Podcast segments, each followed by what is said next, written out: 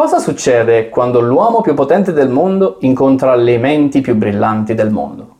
Ci scappa il morto. Io sono Massimo Io sono Adrian. e questo è Mentecast.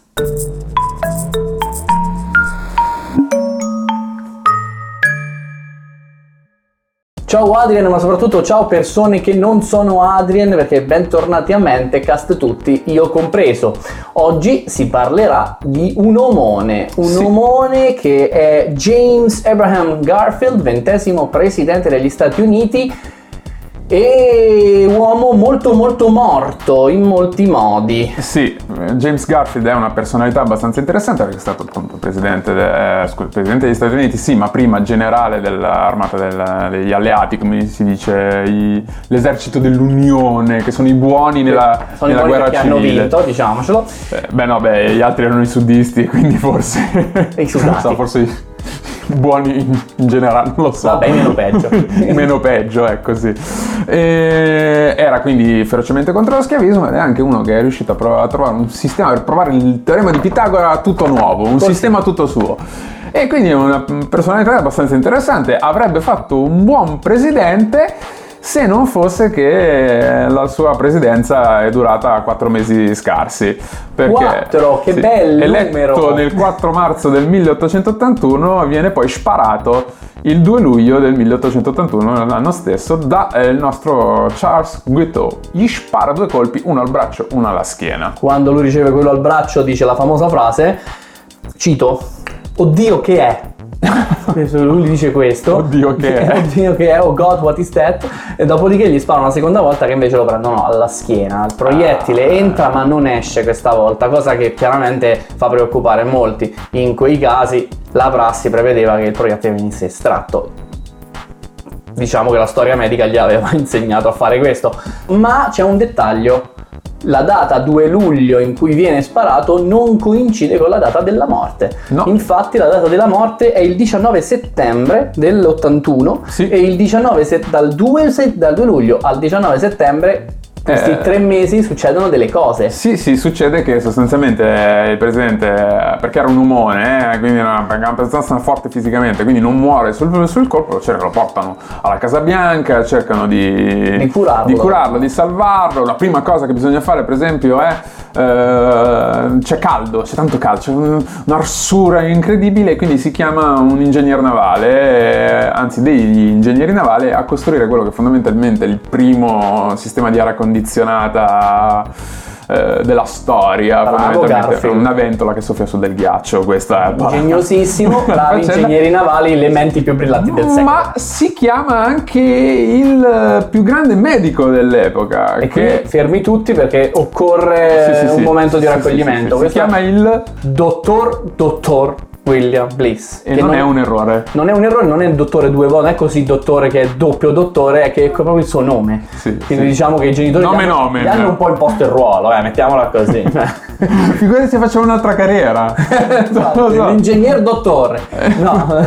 allora, comunque, quest'uomo Sì, sì, si occupa di curarlo. Sì, male. Non di curarlo male, ma di curarlo. ma di curarlo. Eh, se non fosse che il dottor Dottore aveva la sua pratica preferita per cercare il proiettile, che consisteva, come dici tu, giustamente, con degli strumenti adatti. Sì, sì, perché il dottor dottore, voglio dire, non sarà mica l'ultimo dei pirla. No, c'era Eh. anche tutta la strumentazione ricca che gli può mettere a disposizione la Casa Bianca, giusto? eh, eh, certo. Quindi lui E- usa le dita eh, certo. e mette la mano sporca nella ferita, eh, cerca con le dita, cerca con le mani senza lavarle perché Ma a volte anche con strumenti, sì, ma, non anche sterilizzati. loro, Se no pare brutto, non è da uomini, No, diciamocelo. Esatto. E, eh, e niente, addirittura arrivano ad allargare questa ferita da pochi centimetri a più di 20, soltanto per facilitare non tanto il rinvenimento del proiettile quanto la sepsi, cioè insomma eh, la verità è che Lister e Semmelweis che noi conosciamo bene erano già esistiti, avevano già proclamato le loro idee e la parte giovane della comunità scientifica era tutta d'accordo con loro. Gli anziani no, ma ce n'era una buona parte che eh, era però nel senso gli an- Gli grandi anziani erano un po' più refrattari, ecco, ma i grandi vecchi, quelli più affermati che dovevano curare i più ricchi e potenti, Proprio no, assolutamente no. no. e quindi andavano lì col fango. No.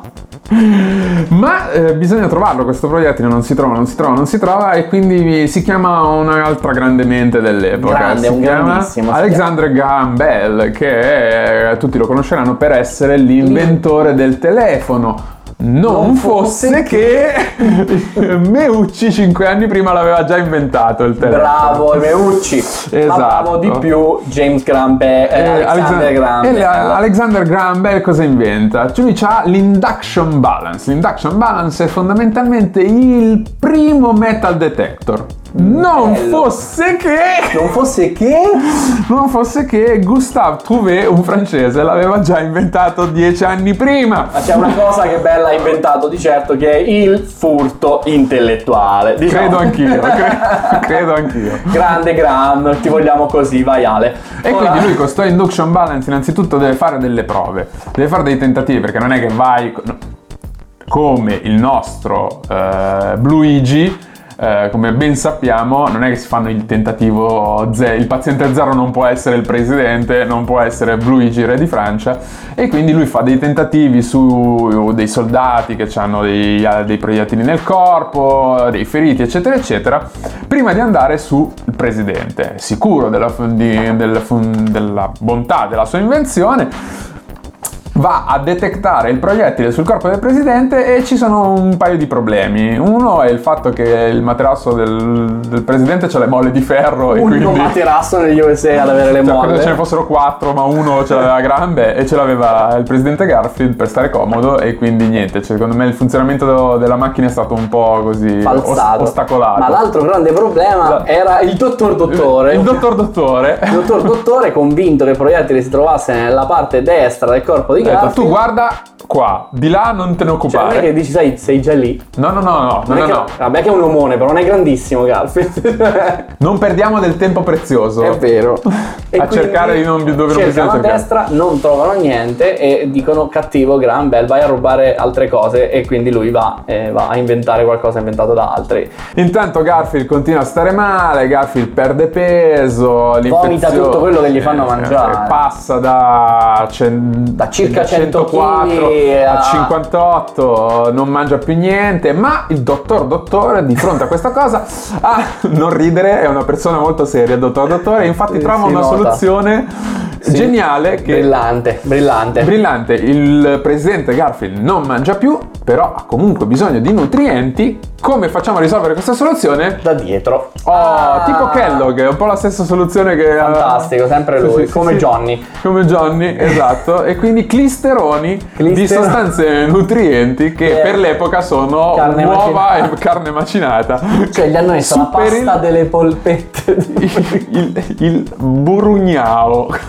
non so come dire. il, il- il risultato è un aggravarsi lievissimo de- della, Poco, diciamo, poco. della situazione batteriologica complessiva di quest'uomo che eh, rasenta l'apocalisse. Sì, sì, rasenta l'apocalisse anche l'aria nella stanza, a quanto pare che ma diventa ma intollerabile. già- Ma già l'uovo da solo fa schifo, figurati con tutta la schifezza in più che c'era lì nei pressi. L'aria diventa irrespirabile, le persone riescono a rimanere in presenza di Alfred per poche ore e mentre quest'uomo più potente del mondo marcisce, eh, l'unica soluzione l'unica soluzione sembra oh, un po' d'aria buona. Oh, e perché il problema è quello. il pro- Sarà l'odore, ecco, sembra, sembra la storia di Jon Snow, capito? La Sì, colpa sì. è degli odori, non del batterio. Assolutamente. È uguale. Risultato eh, qual è? Il risultato è che lo mettono nella Jersey Shore, a- Sì, sì. al mare, a prendere un po' d'aria pulita e nel tempo di muore. una settimana Muore, muore, muore, durante le allucinazioni indotte Sì, dalla sepsi. Una Insomma. storia pietosa. Insomma, pietosa. verrà effettuata l'autopsia, infezione del sangue, ma chissà come mai. un aneurisma con esplosione dell'arteria splenica. sì, sì, sì, sì, sì. Così. Alcu- il- i vecchi, diciamo, retrogradi la imputavano ad una frattura della spina dorsale che però, eh, diciamo, non poteva giustificare tutto questo casino. Sì, I più giovani rompi invece... le ossa ti si infetta il sangue, è tipico, proprio la stessa cosa. E I più giovani invece sostengono la teoria dei batteri perché chiaramente sono della scuola Lister eh, e quindi c'è un grande, grande dibattito nella comunità scientifica. Eh, Friedrich Esmark, rinomato chirurgo tedesco, affermerà che il presidente sarebbe potuto rimanere in vita se non si fossero accaniti a cercare questo benedetto proiettile, cioè se ti facevi i fatti tuoi poi. Eh, Il proiettile è rimasto dietro il Quello pancreas, vi- non aveva leso campava. nessun organo vitale, non aveva leso nessuna arteria, nessuna vena. Che poteva succedere? Che stava male per un po' e finché le ferite. un'altra persona però aveva la stessa teoria. La stessa teoria ce l'aveva un'altra persona che era Guteau, cioè proprio il signor Charles Guteau, Gautier, quello, Quello che aveva sparato Charles, al presidente lo Garfield. sparatore, eh, lui durante il processo che lo vedeva protagonista disse tra le altre cose ammetto di avergli sparato ma non di averlo ucciso ha senso Io gli ho senso. Sparato, ma l'hanno ucciso i suoi medici. questo, questo processo è diventato anche famoso per un secondo motivo, perché praticamente è stato uno dei primissimi e sicuramente il primo famoso processo eh, in cui la- l'avvocato della difesa eh, aveva come strategia la- l'infermità mentale del soggetto. Infatti Ah. quest'uomo pare che fosse un po' suonatello, mettiamola così. Eh, era stato abbandonato dalla moglie per questo motivo, la moglie lo denunciò addirittura a un ospedale psichiatrico da cui lui scappò. Eh, ha provato a fare il- l'avvocato, il teologo e anche il recupero crediti, fallendo in tutte le cose finché non prova a entrare in politica. Una persona di talento. Esatto, lui approfitta del- della candidatura di Garfield per fare una specie di elegia, un pamphlet. Grant. Eh, sì, volevo, volevo abbreviare la storia. Il concetto è c'è Garfield che va in politica, allora lui che aveva già pronto un pamphlet dedicato Per un altro. cambia il nome e lo dedica a Garfield che vince. Eh, quindi lui Chiaramente dice- per merito suo, per merito dice, di "Cavolo, Guido." Ho fatto io, ho fatto l'elegia, datemi un lavoro. Quindi va alla Casa Bianca, tutti gli dicono no, no Gli ridono in faccia. Ti diamo il lavoro. Quindi lui impazzisce, convi- si convince di dover sparare a Garfield per far andare sul- sulla presi- alla presidenza vice. il vice, tale, eh, tale Arthur. Che succede? Che lui A compra a debito una pistola e tra l'altro se la sceglie costosa e bella, convinto che questa pistola un giorno andrà in un museo. B passa Ha avuto ragione. ha avuto ragione. B. Passa da un carcere a vedere com'è perché lui ci deve passare il resto della sua vita. Dopodiché si reca alla stazione dove tutti i giornali avevano detto che Garfield sarebbe andato per prendere il treno. Grande la sicurezza, viva la CIA proprio. Vabbè, ma i tempi. Eh, Vabbè, insomma. il risultato questo va, va- fa, il, fa il fattaccio, tribunale, difesa, eh, arriva a cantare durante il, tri- il processo e Eh. canterà anche sul patibolo subito prima che lo ammazzano dopo aver stretto la mano al Personaggio, boia. un personaggio, personaggissimo. Non Insomma, è l'unico personaggio interessante, diciamo. C'è un No, no, no, ci sono degli altri personaggi sussidiari, tra quali il forse più interessante è quella, la figura di Robert Todd Lincoln, che è il figlio di eh, Abraham Lincoln. Abraham Lincoln è il primo presidente che è stato sparato. Che bel primato. Esatto, eh, lui è il figlio di Lincoln e il giorno in cui spararono Garfield era presente. Era nel corteo di accompagnamento del presidente, ma non solo. Era, rouge. era presente anche il giorno in cui ammazzarono il presidente William McKinley, Ah! Che è il terzo presidente degli Stati Uniti morto sparato. e eh, secondo la teoria di una persona qui presente, di cui non farò il nome, c'era il suo santino sul cruscotto della macchina di Kennedy. non correre, pensa a me. Mamma mia, grande. Com'è che si chiamava? Eh, lui si chiama mm, Robert Todd Lincoln, sì, che tra l'altro dopo l'uccisione del presidente McKinley rifiuterà qualsiasi invito presidenziale convinto che la sua fosse una sorta di Ci sta, maledizione. ci sta, lo capisco Sì, pure, sì, sì. Ma c'è un'altra persona che è legata a questa storia relativamente. No. No. È il pronipote del presidente Garfield, che è Richard Garfield. Lui, eh, vivo e vegeto, è l'inventore delle carte Magic. Ah, lui! Sì, sì, sì, sì. è anche quello che ha fatto Ban Kingdom. Flagello dell'umanità e delle serate con gli amici, eh, se ne vanno sempre i migliori. no, è vero, è molto vivo e... eh, Infatti, i migliori se ne vanno. È, si è buttato... no, vabbè, si è buttato sui giochi di- da tavolo che io apprezzo. Mm, Bunny Kingdom però non mi piace. E neanche... non so che cosa sia, non mi interessa. Coniglietti. E Ursula? Ursulo invece che c'è... Chi lo ammazza Ursulo non lo Ursula? ammazza nessuno. Neanche la cattiva medicina, neanche il dottor dottore potrebbe ammazzare. neanche il dottor dottore può ucciderlo. Eh, ma una cosa può ferirlo e è l'assenza di condivisioni. Una volta lui non hanno condiviso, è andato in depressione, ha dovuto aspettare quasi sei minuti di riprendersi. È terribile, non, non lasciamo che questo accada di nuovo, quindi per favore condividete su YouTube, condividete su, condividete su Instagram, su Twitter, potete condividere addirittura su iTunes e su Spotify. Non potete condividere, ma potete ascoltarli, ma potete fare un sacco di cose. Ci avete delle fonti? No che non le avete, perché le abbiamo noi, tutto voi volete fare. Eh, insomma, fonti, fonti che sono sempre in descrizione, andate a, cont- andate a controllarle e a leggerle. Allora, in primis io ho Enciclopedia Britannica perché, eh, perché no. Poi c'è As usual. American College of Surgeon. Yes, I shot the president, but, but his physician killed him.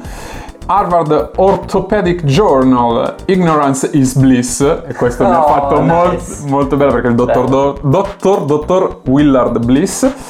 E poi whitehousehistory.com, Keeping it cool in the White House, Ok, che è la storia sul condizionatore. Di chi? Sul condizionatore d'aria. Ah, Keeping bello. it cool. Ah, certo, certo. Invece io ho un articolo sul Real Clear History, che mi so- vi giuro mi sono allenato tantissimo a dirlo perché mi... Eh, è un articolo che si chiama The Agonizing Death of James Garfield.